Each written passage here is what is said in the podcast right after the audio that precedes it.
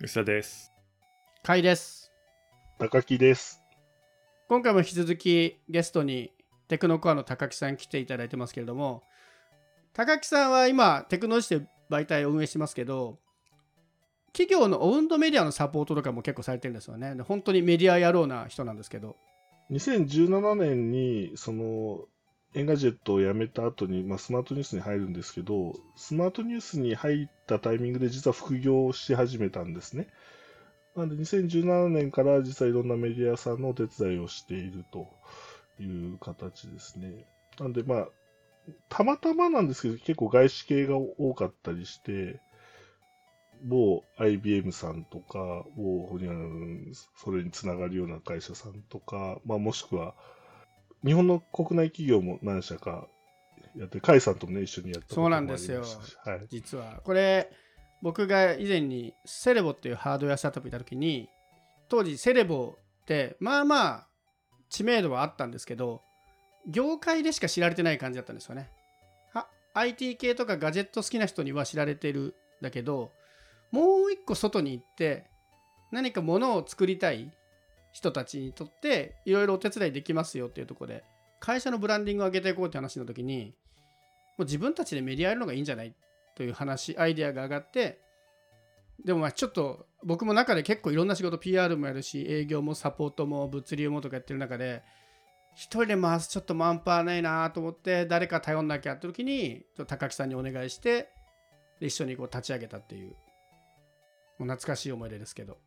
名前決めるミーティングとかまだ覚えてます。めちゃくちゃ楽しかったですねそうですね。何100件とか200件出し合って、あれ、カデーニャ見つけたの最高にすごかったっすよね。あのタイミング。あ、これ超いいな、みたいな。みんな納得して、これになったみたいな。ちなみにあの名前はもともとはその当時のセレボの代表の岩佐さん人があの人は割と男臭い名前が好きなんですよねだから自分のことその家電屋みたいなその電気屋みラーメン屋みたいなので家電屋だみたいなこと言ってて家電屋をアルファベットで崩したで家電屋を読んだらあ家電屋家電屋可愛くていいんじゃないみたいなねえ、可愛くて。ノリで決まったっていう。でその時にこれ僕は当時からずっとやりたかったんですけど漫画すごいやりたかったんですよね。あのガジェットの話をテキストで送るのもいいんだけどもっとキャッチーに分かりやすいコンテンツにしたくてでなんとかウェブ漫画を作りたいでその時にその媒体のカデーニャって名前を付けた漫画がまあ、紆余曲折ありまして今は家電ウォッチのコンテンツとしてですね毎週更新されているというですねすごいですよね。まだ生きてるみたいなね。あれだけはなんとかねあの続けたくて当時僕はもうセレブ離れてたんですけどちょっとね裏でゴニョゴニョやって家電ウォッチでなんとか引き取ってもらえませんかっていう交渉をしてでもう媒体のリニューアルもかけてもう名前も変えてってなったんですよねそう。で、当時その家電ウォッチの編集長をしてた岩崎さんとも、実は僕仕事を今一緒にしていて、その GMO っていうあのネット企業あるんですけど、そこであの温度メディアをやってて、まあ、岩崎さんが編集長で、僕はなんかそのサポート役みたいな形なんですけど、そこでももう1年以上かな、2021年とかに始めてるから、だいぶ、あ、2020年の10月とかから始めてるから、もうだいぶ経ちますね。1年半ぐらい。これねその今も話ありますけどその岩崎さんっていう人は、まあ、僕らがインプレされた時のあの、まあ、部署は違うんだけど、まあ、上司のポジションの人で もう岩崎さんと高木さんの写真がドーンと載ったこのねああのリンク貼っとくんですけどこの記事はネタとしては面白かったんですけど中身としてもねちょっと過去を振り返るとかメディアやってない人がどうこれからのメディア考えるのというのはすごいね面白い話題で。ちょっと前回のね Engadgetとかテクノエッジの話にも近いところは結構あるんですけど結構ね面白い記事だったんでぜひこれは読んでいただきたいなと思いますけど。あの、オウンドメディアの楽しさも難しさもいろいろあるんだと思うんですけど、まあ自前でやってるメディアじゃないんで、やっぱ調整がすごく多いんですよね。ああそうか自分が会社として運営するわけじゃなくて会社からオーダーを受けてるからそうそうそうそうそう。確かにねなんで、編集部って大体普通の、その、いわゆる商業メディアの編集部って自分で何でも決めて、まあ、下手したら営業と喧嘩とかしても、こう、やり通すじゃないですか。で、そそういうのはまあ、ないし、望まれてもないんですよね。なんで逆になんかすごくその温度メディアの、あの、まあ、成功って言っちゃったらあれですけど、うまくいくなんか要素って、やっぱ先方の担当者のなんていうか力量がすごく大きいなっていうのがありますね。すごいわかる。もう要は中の人ですよね。うん、そうそうそうオウンドメディアのオウンドしてる人たちがどれだけ本気でやる気があるかに結構かかってるっていう。かかってますね。なんで本気でやってるところはやっぱ長く続きますよね。長く続くし、結果、その僕らがなんかこうした方がいいんじゃないですかっていう話も比較的なんか受け入れてもらいやすい感じがしますね。ちょカテゴリー的にはオウンドメディアでくくってるんですけど、僕実はあんまりオウンドメディアってカテゴリーそのものが好きじゃないんですよね。だって出版社のニュースサイトだってオウンドじゃないですか、ある意味出版社とっては。ね、まさにまさに。そのメディアの主体が主体性が会社が所有しているメディアっていう言い方をしてしまうとその会社のためになることをもちろんその運営するかには会社のためになることなんだけどなんか直接的にその会社の紹介しかしないみたいな風にちょっと思われがちなのでなんかそうするとどんどんね寂しい内容になっちゃうんですよね。やっぱり読んでもらって面白い媒体を作らないと全然意味がないので。でそれはねまあちょっとなかなか僕がやりたかったものの時間がなくて志半ばだったんですけどカーデリアの時はそれものすごい意識しててあのまあ、セレボっていう会社でやってたんだけどセレボ全然関係ないこと書こうぜっていう、うん、そうっすね、とりあえず面白かったら何でもいいっていう。ただ文脈としてハードウェアだったりものづくりって文脈だけあってればそれで来てくれた人に名前だけ覚えて帰ってもらったらおそらくそれはもう神戸ブランドとしてすごい通用するんでっていうので、ね、一回僕らでこれは絶対跳ねるぞって言って跳ねたネジコンの記事ね。そうっすね。懐かしい。あれはネジコンって昔プレステ時代にあったコントローラーねじることでそのアナログの操作を実現してこうリッジレーサーとかねレースゲームですごい使えたっていうマニアックなあれをなね頑張ってエンジニアを見つけてきてエンジニアにすげえマニアックなこう開発の話 ゴリゴリに聞いたらねすごい。あれが多分当時の普通の記事で言うと一番のヒット作でしたね。そうですね。もう今残ってないんですけど。悲しいことにでもやっぱりそのぐらいの熱量が、その、担当者にあってほしいし、まあなんか逆に言うと、僕らどこまで行ってもまあ外部の人たちになっちゃうんで、なんていうか、よく失敗、成功の、こう、せいにされがちなんですけど、変な話、会社のその、こととかから切り離されちゃってるじゃないですか、外部の人間って。だから、なんか、僕らのせいにしてもらって全然問題ないんだけど、なんかせっかくやるんだったら、あの、オーナーシップ持ってやった方が楽しいのになって思うこととかもありますよね。なんかあの、さっき温度メディアの定義みたいな話されてましたけど、なんか、それまさにそのスマートニュースとかでも議論したことがあって、あの、スマートニュースって変な、あの、アプリでですね、あの、いろんなメディアのフィードを受け付けてるんですけど、実は温度かどうかで、あの、フィードをこう、拒否したりとかしないんですね。結構あれですよね、ブログに近いようなメディアの記事も、ね、そうそうそう入ってますもんね。そう、あの、そう、フィードは受け付ける仕組みになってて、そこはもう本当に雑食性があるというか、あの、貪欲に、あの、受け付けてくれるんですけど、でもやっぱ社内では、あの、やっぱり増えてきた温度メディアってどういうふうに判断したらいいんだろうみたいな話とかやっぱりあって、でその時によよく話してたのが、出版社って出版ビジネスそのもの、つまりメディア運営そのものが自分の主たるビジネスじゃないですか。で、温度メディアっていうのはそうではなくて、別のビジネスの主たるビジネスがあって、それを成功させるために、その、作ったメディアなんじゃないかみたいな議論をしてたんですよね。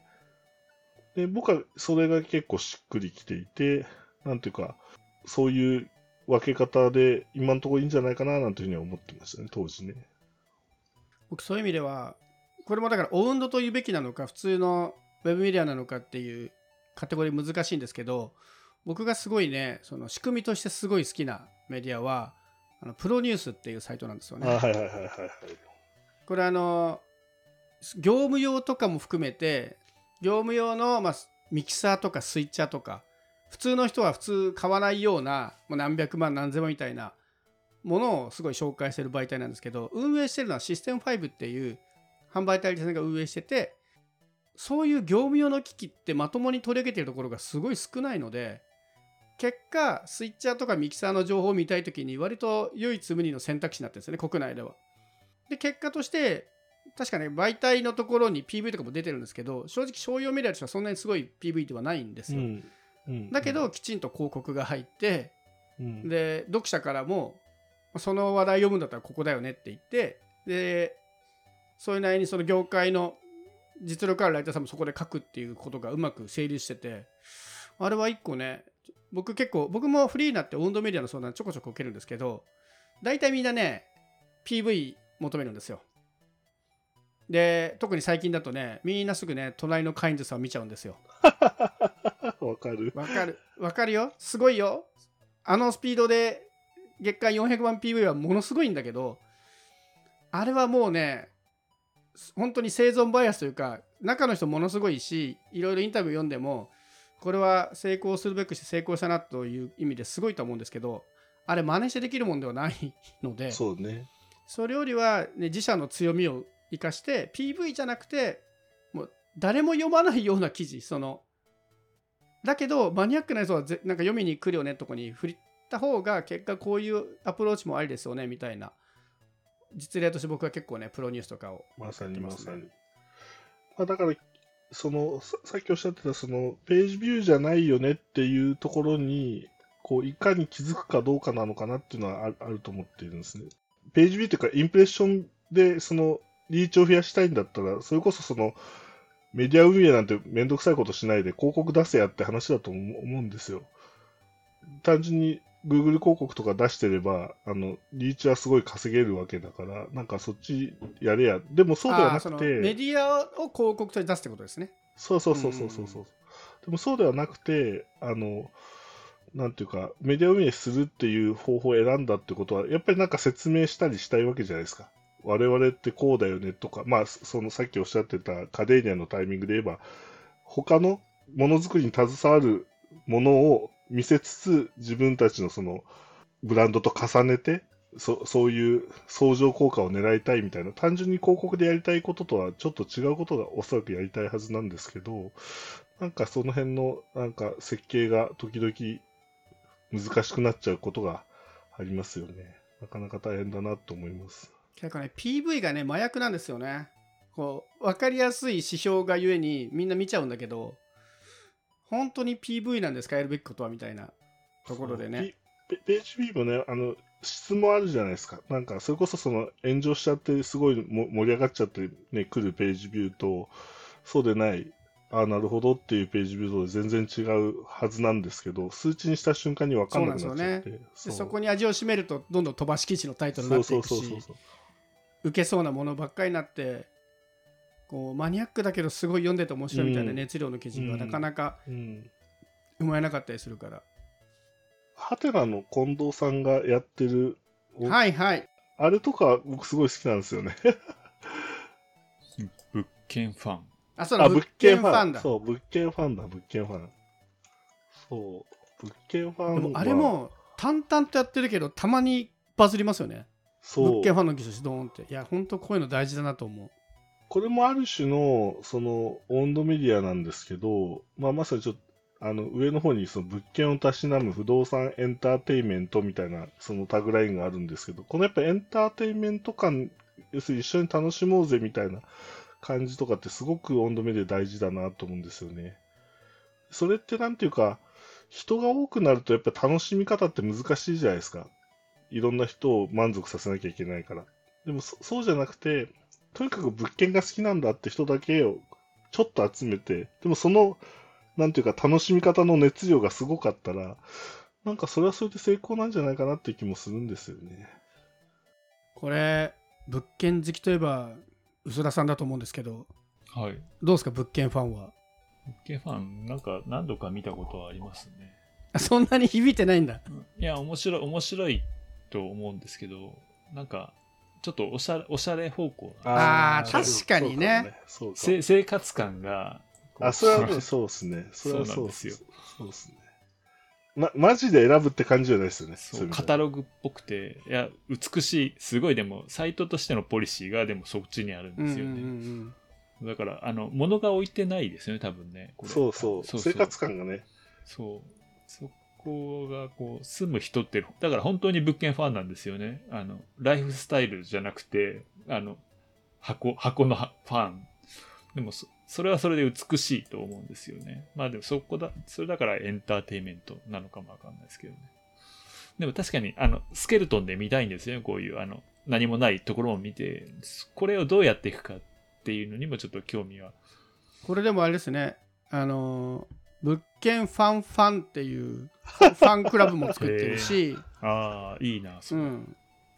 そこにグッズとか配ったりしたりディスコードやってるからこれいやねねテクノエッジも割と方向性近いかもしいや、れないですね本当に勉強になるなと思って。これ僕この年会員になるとルームキー型会員証もらえるっていうのがもうこれすごいしょうしょうもなくていいっすねこ分れかってるはいいよ感ありますね。うん分かってる感ありますよルームね。キーちょっとホテルっぽいですよね。もうちょっとこう、物件、まあいいやね。いや でもこれがこのおしゃおしゃな物件ファンにはこれなんじゃないですか？なるほど。これは面白いわそう、物件ファンはすごく注目してるんですよね。そうなんだ。確かに面白いかもしれない。年会員6000円。あ結構しますね月は550円。月500円か、うん全然 Amazon プライムよりちょっと高いぐらいですね。月500円ぐらいはちょうどいいっちゃちょうどいいですねキーホルダーももらえんだしこれが100万人に向けて多分年会費6000円とか言い出すとちょっと炎上すると思うんですけど、多分数万人に対してなんですよね。そうすると許されるっていうか、面白いメディアウォッチ大好きゆすらさん的に面白いオウンドメディアとかあります？え、あのさ、さっきから僕ちょっと、オウンドメディアがすでに分かんなくなってるんですけど、おプロニュースはメディアでしょ？そうだからねむずそこはだから最初に言ったんですカテゴリーが難しいなと思ったんだけど。いや俺、オウンドメディア文脈にするのはかなり違う。ここだけでビジネス多分回ってるいや回ってると思いまます。でも最初からそれが回ってるだけじゃないと思うんですよね、まあ、オウンドメディアがうまくいって、そうそうそうそう。今はもう完全にビジネスサイトだと思います、だってここれしかないこれしかないよ ないからだからあの、まあ、結果的にすごい伸びたなと思うんですけど物件ファンもオウンドとはまた違いますよね。そういう意味だからねオウンドメディアっていう表現ってすげえ難しいなと思うんですよ。だからあんまり言いたくないっていう話でそういう意味であえてジャンルを分けるなするんだったらさっき高木さんが言ったみたいにそもそもメディアを立ち上げることを前提に企業が動いているかどうかが違いだと思うんですよね。でシステムそうです5は少なくともそうではない媒体から商用メディアが生まれてでもその文脈で言うと物件ファンはメディア作るために生まれてるんだからオウンドメディアじゃないかもしれないしいやねここもね、確かね、ああの、なんか、スーモとかからお金めっちゃもらってやってるはずなんですよね。えで、なんで、あの、そういう意味では、まあ、温度感のあるやり方なんですよね。今、あの、ジェイソン・ロードマンっていう、これ実はあの、東急エージェンシーが、あへの、やってるメディアで、まあ、要するにその渋谷のストリート文脈みたいなのをメディアに落とせないかと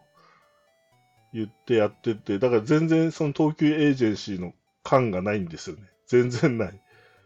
まあ、ページビューで言うと2、300万月間実はあったりとかして、なんかそれっぽい立て付けで、まあ、一切東急エージェンシー感を出さないでやってて面白いなっていう。ーうん、でもちゃんと書いてはいますもんね東京にそうそうそうそうそうそう。んそう確かに。なんかあの匂いがする、えーと、レッドプルっぽさを感じる。あそうそう。あわかる。そういう感じするよね。レッドブルも結構ねそのオウンドメディア的にはよく題材にされる媒体ですよね。はい。これをもうもはやメディアなんじゃないっていうレベルにそうそうそうそうそうそうそう、う。ん、彼はやっぱ自分たちでいろんなスポーツ主催してたり協賛してたりしていてやっぱそれそのものがやっぱコンテンツにななるしね。すごいですよね。だ言葉が難しいですねそのオウンドメディアっていう言葉はすごい楽で多分上司とかにオウンドメディアやりましょうよって提案はすごいしやすいんですよ確かに。だけどアウトプットとしてあんまりオウンドメディアっていうところを意識しちゃうとちょっとブレちゃいそうっていうねそうですね。だいぶブレちゃいますね。やっぱり、そうそうなんですよ。やっぱり楽しいとか、そういうのが乗っかってこないと、やる意味あんのかな、みたいな感じになっちゃいますよね。あ僕そういう意味ではねあの本当に名実ともにオウンドメディアであってしかも国内もしくは世界でも最強のオウンドメディアだなと思ってるのが任天堂ダイレクトなんですよね。任天堂ダイレクトもめっちゃ議論した。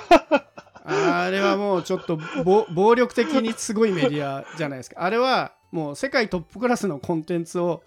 自分たちを起点に発表できるから、そうなんですよ。あんな強い、しかも中身も動画としての任天堂ダイレクト面白いし、それをベースに今度ウェブメディアもちゃんとあるじゃないですか。会社の中に任天堂。昔はね、に社長が聞くとかあったのが、まあ、最近はあんまりやってないですけど、ね、これはでもね、誰も真似できない、これをやりたかったら、あの、任天堂ぐらいのコンテンツを作ってからですね、はははっていう事例として紹介して終わるんですけど、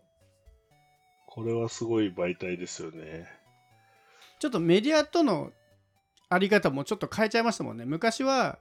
こういうのって、まあ、メディアが情報をもらってメディアとして第一歩を出すはずだったのにうん。ある日任天堂がもう自社で新商品出しちゃいますって言って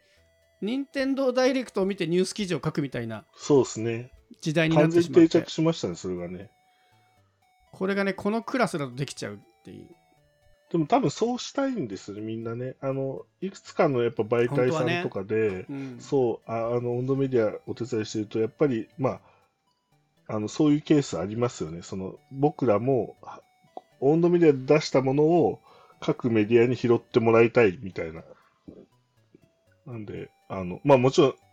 任天堂みたいにうまくはいかないんで、まあ、そのいろんな、あの、方法を使うんですけど、でも、やっぱり、あの理想的な形はなんだなって思いますね。でその読者っていうか視聴者の、なんていうか、期待値もすごいですからね。任天堂ダイレクトは。そういう意味ではそのまあ温度メディア定義じゃないかもしれないけどどこかの企業が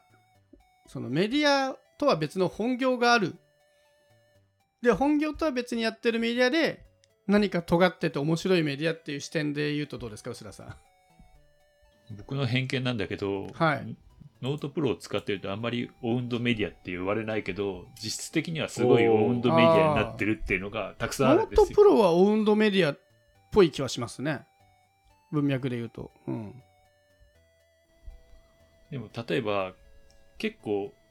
今だとこうなんだろうなあの広報とか IR 的には使えないけどそれ以上に会社の思いを伝え変えたいみたいなのって多分、まあ、IT っぽい会社以外でもすごく当たり前にあって例えばサイボーズが、えー物価上昇手当みたいなの出したの、えへえ知ってます？知らなかった。それー知らなもかった。本当だ、15万円。そう、リリース出してて、えーリリースで、で、あの、リリースはまあ一般的なニュースリリースとして出して、そこに対して、社員からの反応とか、えー作るまでの経緯みたいなのは、その、オウンドメディアというか、ノートプロで、多へ分ー多分ノートプロだと思うんだけど、書いてある。そういう使い方って当たり前にあったりするんですよね。面白いね、うん確かに。なんで僕から見えてるオウンドメディアって割とこういう使われ方なんですよ。サイボウズなん上手ですよね、サイボーズはねそのオウンドメディアって言われると大体名前が真っ先に上がるはい。とこだから、あとは採用広報とかもめちゃくちゃノートプロみたいなのやってて僕今オウンドメディアっていうと採用広報をやってるみたいなのが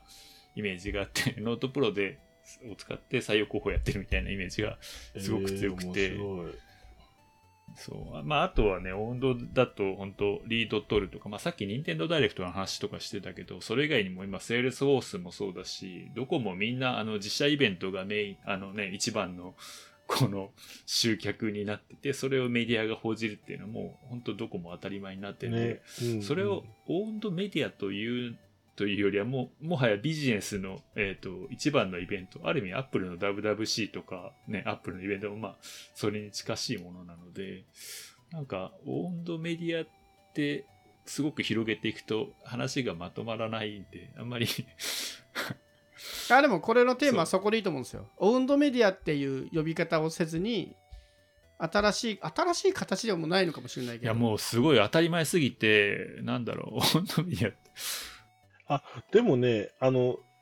たまたま僕らはその記者職でずっとそういうの見てるから当たり前のように見えるかもしれないけど、意外とみんなそれにチャレンジしてうまくできてなかったり。会会社の中でどうやって、まあだそうそうそうそうやりたい側の会社からどう見えるかっていうのはそうですよね。うん多分薄らさんのところに届くところは割ともう成功事例が届くんだけどもうねもう獅子類類なんですよねこのなんかメディアやりたいって言ってやっぱね、そう、サイボーズみたいにやりたいっていうのもいっぱい僕めのところに来っちゃ言われます。るよね、そう。うんでもできない、なんででしょうかみたいな。まあ、ままさにその、その、経営体制とかとすごくリンクしてるんですよね。そうですね。出せる情報とか、そういうところですよね。広報と一気通貫でつながってるかとか、社長とで、ね、握れてるかみたいなのが全然できてなくて、本当に現場の担当者がポイってやって、つ潰されるみたいなケース、本当にい予算っぱいあって。予算と人だけは決まってて、そうそうそうそうそう。えーそれ以外、社内の人誰も協力してくれないそう。そうそうそうそうそうまさにまさにまさにまさに。本来はねその会社のきちんとブランディングさえできれば例えば10万しか20万しかぐらいしかない PV だったとしても自分の会社のことしか載ってないとか自分の会社に必ず誘導できる媒体持ってるって結構強いことじゃないですか、強いですよね10万、いや20万って相当なオウンドメディアだと思いますいやすごいですよ。いやこれがでもねビジネスの世界だとそうは言われないんですよ。10万ぐらいじゃね多分ね評価されないんですよ。オ ウンドメディアやりたいっていう人からすると。僕は10万もすごいまず一つすごいですよね。やりやり遂げたっていうぐらいの PV だと思いますけど。だって見に来る人がそんだけいるってことですからね。すごいことですよね。でそこで頑張れるとメディアだけじゃなくてさっきの通りだしそれそのまま採用にもつながるし、ね、取引先にもだからツールにもなるし本当に取りあのだそういう意味ではそのオウンドメディアって言い方よりも自社の情報をきちんと発信できるとか全然自社じゃなくてもいいんだけど自社の業界だったりそういうのこの会社が何を考えてるかっていうのを届ける場所があるといいよねっていうところに多分名前を今その狭い名前でつけるとオウンドメディアって名前になっちゃうんだろうなぐらいの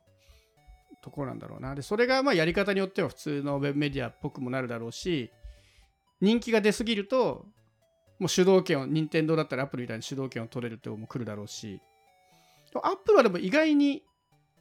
任天堂ほどではないですよねあのちゃんとメディアにも気を使ってくれてるというか 一応メディア同時発表じゃないですかそうですね。そうですね。呼ぶしね、一応。まあでもさっきのそのノートの話もそうだし、まあ最近ツイッター、YouTube とかにいろんな手法出てるから、まあ確かにその全部ひっくるめてオウンドメディアっていうのはちょっと気持ち悪いかもしれないですよね。その自分たちのコンテンツをどう外に出していくかっていう、実はコンテンツ戦略なのかもしれない。そうでも一方でね名前がないと説明できないっていうこの難しさなんですよねそうそうそうそうそう。あと、プレスリリースぐらい大きいコンテンツだったらいいんですけどね、なかなかそそういうコンテンツがない会社もいっぱいあって、なんかそういうところからどういうふうに自社コンテンツをひひねり出していくかみたいな、特に B2B やってるとことか、なかなか大変だなって気がしますね。これももうオウンドとかいう文脈を関係なくもうメディアとしてもうこれは面白いなと思ってるのが僕は PR タイムスなんですよね。おー、PR タイムス。もう PR タイムスってニュースリリース配信代行サービスという位置づけなんですけど見方変えるとみんながわざわざ金払って作ってるウェブメディアなんですよねあれね。確かにね、確かに。で僕はもう PR もねフリーでいろいろ受ける中で PR タイムスとかああいうニュースリリース配信代行サービスを使うことは悪いことではないけどまず自社メディアを持ってやるのが最優先だよっていう話をよくしてるんですよ。でそれができない人だったりそれとは別に露出を考えるんでそうですね PR タイムス使うのはいい技だと思うけど、はいはい。全部 PR タイムスに頼っちゃったら PV も全部そっちに行っちゃうし SEO も上がらんわけだしもったいないじゃんっていう話をよくしてるんだけどでもね結構な大きい企業がいまだに自社では一切リリースせずに PR タイムスが結構あるんですよ。そねまあ、それは別に会社の教えなんで文句は言わないんだけどただ結果としてあのみんなが月額料金払ってニュース記事をガンガン書いてしかもそれも読まれたくてみんな頑張ってタイトルこ凝ったり中身凝ったりしてですごい PV を集めていくわけじゃないですか。うん。あれはすごい、まあ、あそこで別に広告取ってるわけじゃないから、ウェブメディアとして別に儲かってるわけじゃないだろうけど、すごい仕組みが出来上がったな、結果としてって思まあうんですよ、ね。確かにね、うん確かに。すごいっすよね。あんだけ PV あるんだから、いい加減 CMS もうちょっと使いやすくしてくれって、ユーザーとしてはすげえ思いますけど。まあでもそれって、あそこが価値があるって思ったからみんなあそこに送るわけじゃないですか。つまりよ。メディアの人たちに送れると思うわけですよね、あそこに送ると。で、それ、まあ、うぞうむぞうのメディアかもしれないけど、そそれにつながれるというのに価値を感じる人たちがやっぱたくさんいたってことで、で、メディアの関係者なんて、いわゆる一般のユーザーから見たら本当に一握りだから、全然実はやっぱそこもページビュー勝負じゃ本来なかったんですよ。ページビュー、ページ、ユニユーザーの質でやっぱ勝負してたってことですよね。なんかやっぱそこはすごく示唆的だなって思いましたね、今の指摘は。たまにそのニュースリリースとかでその勉強会みたいに呼ばれたりとかその広報のアドバイザーみたいな時々お仕事来るんですよ。でその時にニュースリリースをまず送りたかったらウェブメディアは大体全部お問い合わせ書いてあるよって言ってうん、教えるんですけど、知らなかったってみんな言いますもんね。ね、言うよね。ままずね。まず見に行こう。載せたい媒体決めて媒体の下の方に大体ニュースリリース総裁書いてあるからまずそこから正々堂々送ろうぜっていうことを言うとそんなやり方があったんですか？って言われるんで。それで大体8割ぐらいカバーできますよね。ウェブ系はね大体それでカバーできる気はしますよね、新聞とかまあ一応窓口はあるけどなかなか実際に届かないんですごい面白いとこありましたよ。一回問い合わせ先に送ったらあのとある紙の媒体は弊社はファックスでないとニュースリリースを受け付けませんって書いてき てわおと思いましたけど。ありますね。ファックス、懐かしいな。それはちょっとね僕は PR タイムスはあの全然ツールとして否定するものではなく使い方次第だと思うんだけどどっちかというとメディアとして面白い成長を遂げたなっていう意味でちょっと面白がってますね。確かに、ちょっと今、勉強になりました。なるほど。だあれじゃないですか。テクノエッジも月額会員でお金払うと記事書ける仕組みにしちゃえばいいんじゃない？それタイアップって言うんじゃないですかね、みたいな。好き勝手書いてみせみたいな。でもクリックスはこのリンク先にもうこのこの先は有料会員が書いた記事なんであ、テクノエッジは責任持ちませんっつって好き勝手書かせちゃう。確かに。うんいや、なんかね、昔そういうのちょっと考えてて、要するにその、メディアを1軍と2軍に分けるみたいなことを考えてた時あったんですよ。で、まあ、な何が言いたいかっていうと、ほん本当は、まあ、当時の僕の悩み、IT メディアにいた時の悩みなんですけど、要するに制作予算が全然ないんですね。制作予算が全然ないから、うんと、いい記事をちょっとしか作れない。で、だけど、本当は、まあ、例えばブログみたいにいっぱいものがあれば、そこから面白そうなやつをピックアップして1軍に上げたり、ダメなやつを2軍に下げたりみたいなことができたらいいかなと思っていて、で、まあ、そそれこそその、そういう、この、この記事は、えっ、と、誰それさんが書いた記事です、飛んでもいいですかみたいな仕組みは、そういう1軍、2軍みたいな発想にすごく合うなって今ちょっと思って、なるほどと思ったですね。僕がね前からずっとやりたいのはあの天下一武道会やりたいんですよね。もう記事で対戦そのこの製品をど。っちが面白くプレゼンできるかでもう競争させやもうそれは動画使おうが何使ってもいいからある日同時にボーンと現れて24時間48時間で 勝負を決めるっていう。面白いですね。そういうのはありだと思いますね。まあだいぶオウンドからは離れたものの。そういう意味ではまあメディアってでもいろんな会社が作るのすっごい簡単なんですよ。別にレンタルサーバー、まあ、会社だと大体サーバー持ってるんでサーバーになんかワードプレスでも入れとけば作れるし運営費も維持費自体はそんなかからない。んだけど問題はでも中の熱量とアイデアって一番ね結局そこが一番大変なんですけど本当ですよね。まあでも大手と同じことだって PV 勝負しても絶対かなわないだって大手メディアですらね運営が大変で苦しんでる大変ですよ、中に本当。うんもうめちゃめちゃ好き勝手書いてるところが結構伸びてるなと思うんで。いや、だからね、意外と温度メディアで予算潤沢だと最強だったりするなと思いますね。オンドメディアで中の人がめっちゃやる気あって予算あ、順そうそうそう、沢が最高ですね。そう、まさにまさに、まさにそう、そうですね。そういう意味ではね、僕ね、ここも結構好きなんですけど、これ僕が前にシフトールという会社にいた時に、シフトールって浅草橋にオフィスがあるんですよ。で、その関係でたまたま知り合った、あの、浅草橋限定地元メディアなんですけど、これもね、本当に、これ、ちっちゃな出版社がやってるメディアなんですけど、もうね、完全にエネルギーだけてるんですよ、もう熱量のみで。で、もう地元のグルメとかも、全部自分でちゃんと食べに行くライターさん使って食べに行くしお金もきちんと払うし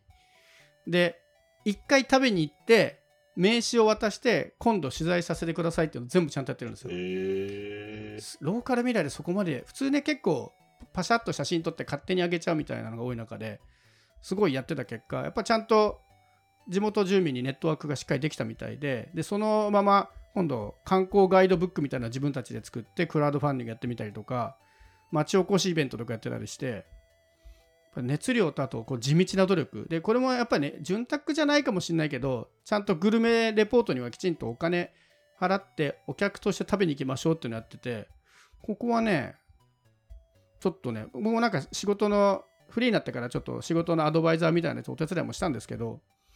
すごいね面白い。えー、いいっすね。やっぱ熱量とい 特化型？ジャンル特化型は強いなと思いましたそう写真もねちゃんとねカメラ味がありますね。うまい人入れてとかやってるんで、うん。なるほど。結構面白かいやったなんかこういうは いわゆるハイパーローカルメディアいいっすよね。なんか都道府県じゃなくてささらにその下のなんか本当にこういう町名ぐらいでやってるメディア本当いいっすよね。最近すごく増えてて。そうすごいここまででも結構ね 獅子類類としてるジャンルではジャンルではあって。簡単に始められるんだけどやっぱねある程度育ってくるといろいろね問題が起きるらしく、これはいいっすね、うん、ここはその中ではすごいうまくやってるなと思いました。タイアップが1本5万円で作れるらしいよ。そうそんぐらいですよね。すごい。ね全然安いですね。作ってもらおうかな。これでも浅草に関係ないとダメなんじゃないの？浅草に関係ないと。あの一応テクノエッジああの浅草なんですよ。あそういいじゃん。なんだあそれ面白くない？そのタイアップ。いいじゃん。めちゃくちゃ面白いじゃん。誰にやるんだって話です誰？まあまあ冗談ですけど。でもあの5万円ぐらいだったらやってみようかなって気になりますよね、うん、でもなんかイベントやるときに一緒にやっちゃったら面白くない、地域メディアと一緒にやったら、いやなんかおもろいことできそうな気がするよね。うんうん。テクノエッジスタンプラリーとかね街でやっちゃうとかね。スタンプいいっすよね。スタンプ。いいじゃないですか。この浅草橋。そう結構いいんで。ねちょっと温度メディアっていう言い方がね今回はそもそもどうな話はあるんですけどこういうローカルメディアとか何かに特化したメディアって多分ねみんな好きなのがちょこちょこある気はするんでちょっとこういう面白いメディアあるよという情報あったらぜひうちの番組が欲してやまないお便りでお知らせいただけるとありがたいです。